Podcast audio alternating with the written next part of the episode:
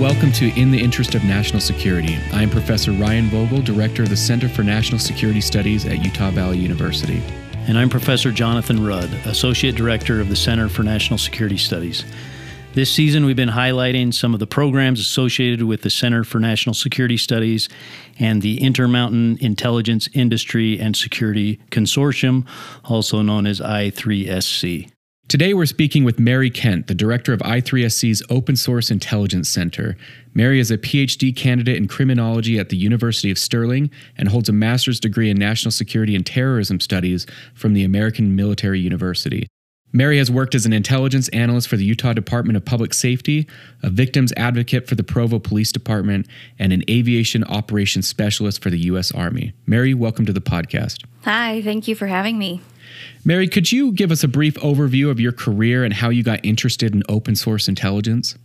Um, open source intelligence kind of fell in my lap. I actually was uh, interested in becoming an archaeologist. I wanted to be Indiana Jones. and uh, when I discovered a redhead in the sun wasn't exactly the best career choice, I, uh, I started um, working smaller jobs at UVU and kind of moving my way up until I became an academic advisor for the UVU Fire Academy. And having worked with public servants like police officers and uh, firefighters, I realized I had a real passion for helping those who helped others, essentially. Once I left the fire academy and got a job as a victims advocate with the Provo Police Department. That's when I really understood the nature of open source and its role in criminal investigations. That's when my interest really grew. From there, that's when I went to the Utah Statewide Information and Analysis Center and became an open source analyst. And that Utah Statewide Information Analysis Center is the Fusion Center for Utah, correct? Correct. Can you just give a brief explanation of what SIAC is, what a fusion center does? Sure. After 9 11, uh, fusion centers were created to be a central point of information gathering and intelligence distribution throughout uh, different states in the U.S. So if you imagine the SIAC as a wheel with a center and spokes coming out of it. The center of that wheel is the SIAC. The spokes would be the different law enforcement and civilian agencies that uh, have criminal information or can collect information on threats to the state, threats to government, whether it be federal, uh, state, or local. So the SIAC receives information, evaluates that information for any threats against law enforcement, against citizens of the state of Utah, and they provide intelligence back to law enforcement agencies. And can you just give a brief explanation of basically what OSINT is? You were just saying how critical it is to law enforcement, and in particular to some of these national security investigations. Right. What people don't realize is they use open source every day. Open source is essentially anything on the internet that is openly available to anyone. So it's not circumventing passwords, it's not hacking into accounts, it's not stealing information to get access to private information or private databases. It's the things that we are able to access on a daily basis with anything as simple as a Google search. So when we post something on social media on a publicly available account, that information will be posted on that social media page, but it can also be spread across the internet for all we know. That information is open source. During my career in the FBI, it was fascinating to watch how investigations somewhat changed. Um, mm-hmm. And, and what I noted was towards the end of my career, really the first step almost in any investigation is to just start looking at the open source information to find out what you can about the target. Exactly. The internet has um, really revolutionized the way we conduct investigations and the way criminals conduct their operations. It is used for sales, advertisement, recruitment, and we've had to adapt our skills and our techniques to keep up with that. Some of our listeners might be thinking, oh, that sounds like obvious, you know, that stuff would be on the internet or in newspapers or on TV.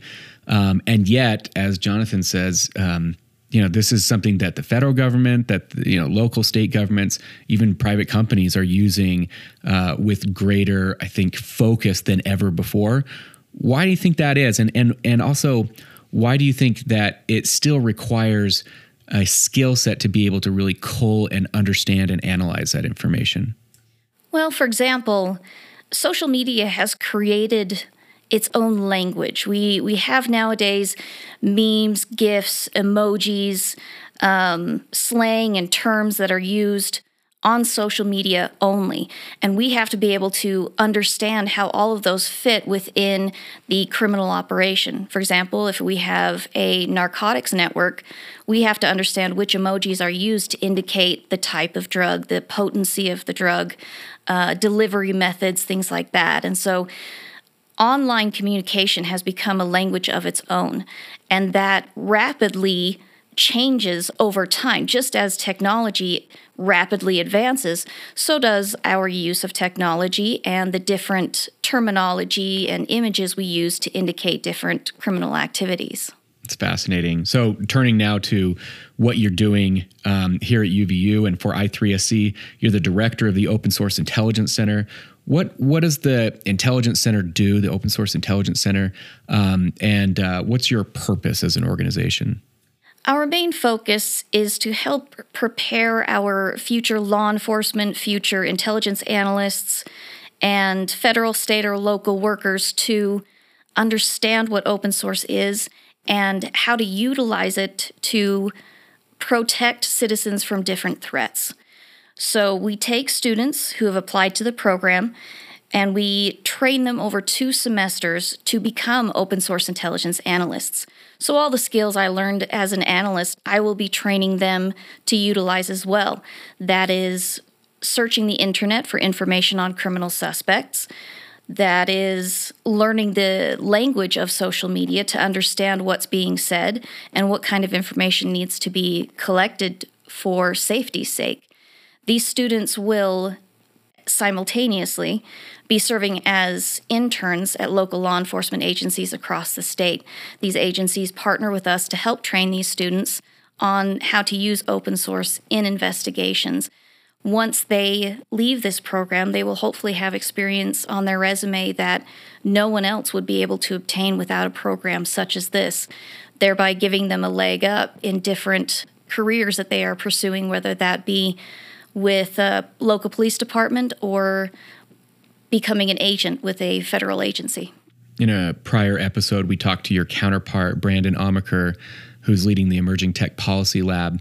Um, and one of the things that they did is they they would produce reports or other products that would be usable by um, small businesses or municipal governments or things like that. In addition to the training and other um, uh, uh, services that you provide for the local community, are you also producing those kinds of um, products that are usable by, um, again, both public and private entities? Yes, we are. Um, one of the projects we're looking at is training different private businesses on how to identify scams. So, researching businesses to ensure they are legitimate businesses and the individuals running them are actually proposing legitimate partnerships. We are also going out and training all the law enforcement agencies in the state who have requested our services to essentially do the same thing that our students are doing, doing utilizing the same skills and using open source for intelligence investigations. We have a product that we send out twice a month that discusses new techniques in open source investigations. And we have been distributing that to law enforcement for probably the past three months now mm-hmm. so that they're consistently getting updates on new investigative techniques. Wow, that's great. You know, it's interesting at UVU, we really pride ourselves on engaged learning, and this seems like the ideal case of engaged learning for these students. So, aside from just learning the techniques and and and giving them the skills needed to do intelligence analysis, what other opportunities are there for students within the program? We've actually had several opportunities come up with our um, students over the summer. I encourage them to participate in different activities with the police departments they're with. We have done different jail tours with uh, county sheriff's offices. They've been offered the opportunity to do surveillance with different agencies. They will eventually take over the open source training for the agencies that they intern for. They will also be responsible for conducting briefings for intelligence that they have been able to obtain from open sources. So they are encouraged to participate in ride alongs, conferences, trainings, anything that these departments will allow them to do. In fact, we've got a couple of students who will be attending um, a Utah gang conference this week. Oh, great. Mary, in your distinguished career, you've also focused on organized crime and human trafficking. How is OSINT used in your work on those issues? With organized crime and human trafficking, obviously before the internet, the communications were different. The um, places that individuals met up to to make criminal purchases or to conduct crimes, it was physical. Now with the internet, organized crimes such as fraud or um, other financial scams, it's all occurring online. With human trafficking, you have the sale of individuals, the advertisement of these sexual services occurring online. So, open sources are used to attempt to track individuals who are advertising for sexual services online to determine where these services are, are being offered. And that way, essentially using the criminal's own information they post online against them. If they're going to use the internet to advertise, organize, sell, we're going to use that exact same information to figure out what they're advertising, where they're selling, how they're selling it. So it's the same techniques that a criminal would use, we're just attempting to use it against them. Mary, given the the nature of the work, seems like there'd be a wide range of of students and student backgrounds that um, that come into your center. Uh, what kind of students do you draw into OSIC, and and how do you utilize their varied backgrounds? Well, obviously, we're going to draw students from uh, criminal justice studies, national security studies, but we also have students from different backgrounds, such as legal. One of our, our students wants to be a lawyer, another student would like to focus on uh, animal abuse and how we can um, disrupt those types of, of criminal operations. Honestly, open source can be adapted to many different career fields, whether you are going into banking or becoming a police officer. Open source is a must for both of those things. Um, it's a must for individuals who simply use the internet for personal use to understand how information is shared and can be used against you. Um, I know in Utah we have big issues with um, fraud against the elderly. Um, I'm hoping that these varied students will not only take this information for their future careers, but also take it home with them to to their families and their circles of influence. Um, to me, whether a student is going to become a federal agent or an immigration attorney, I feel that the importance of open source, what it is, how it is used for the benefit of others and to the detriment of others, is something we should all understand. Yeah, I, to your point, I think most people think when they think of open source intelligence, they think of uh, public service, they think of investigations and intelligence work. But um, this is one of the highest growing private sector areas of emphasis as it well is. as businesses uh, understand that they need to keep updated on what's happening, the threats, the challenges that emerged um, that they're confronting. This is an area that I'm sure your students will have lots of job opportunities coming out of out of your program as they graduate. I, I hope so as well. I know our uh, law enforcement partners in the state are really excited. Some of them have asked for all of our interns to work for them, uh, but many have asked for two or more to assist uh, their agencies. So there is a need out there, and the students are really excited to fill that need. Well, it's definitely a valuable skill, both personally and professionally. So I think this this work is great. Mary, thank you for your time. Best of luck with your work at the Open Source Intelligence Center. And we look forward to having you back on the podcast to highlight some of the results of the, the work that you've been doing. Thank you so much. Thanks for having me.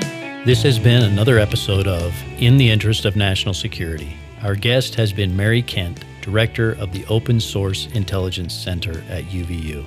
The views expressed on this show are those of the host or our guest, and not necessarily Utah Valley University or the Center for National Security Studies. Today's episode was produced by Taylin Peterson, Baxter Elwood, Dylan Marley, Nathan Griffith, and Joshua Koyman, and our theme music was produced by Parker Rudd. Follow us on Instagram at iins.podcast to receive news and updates regarding future content. You can also join us by subscribing at Spotify or iTunes and become part of this growing community. Thanks for listening. We look forward to having you join us next time for another episode of In the Interest of National Security.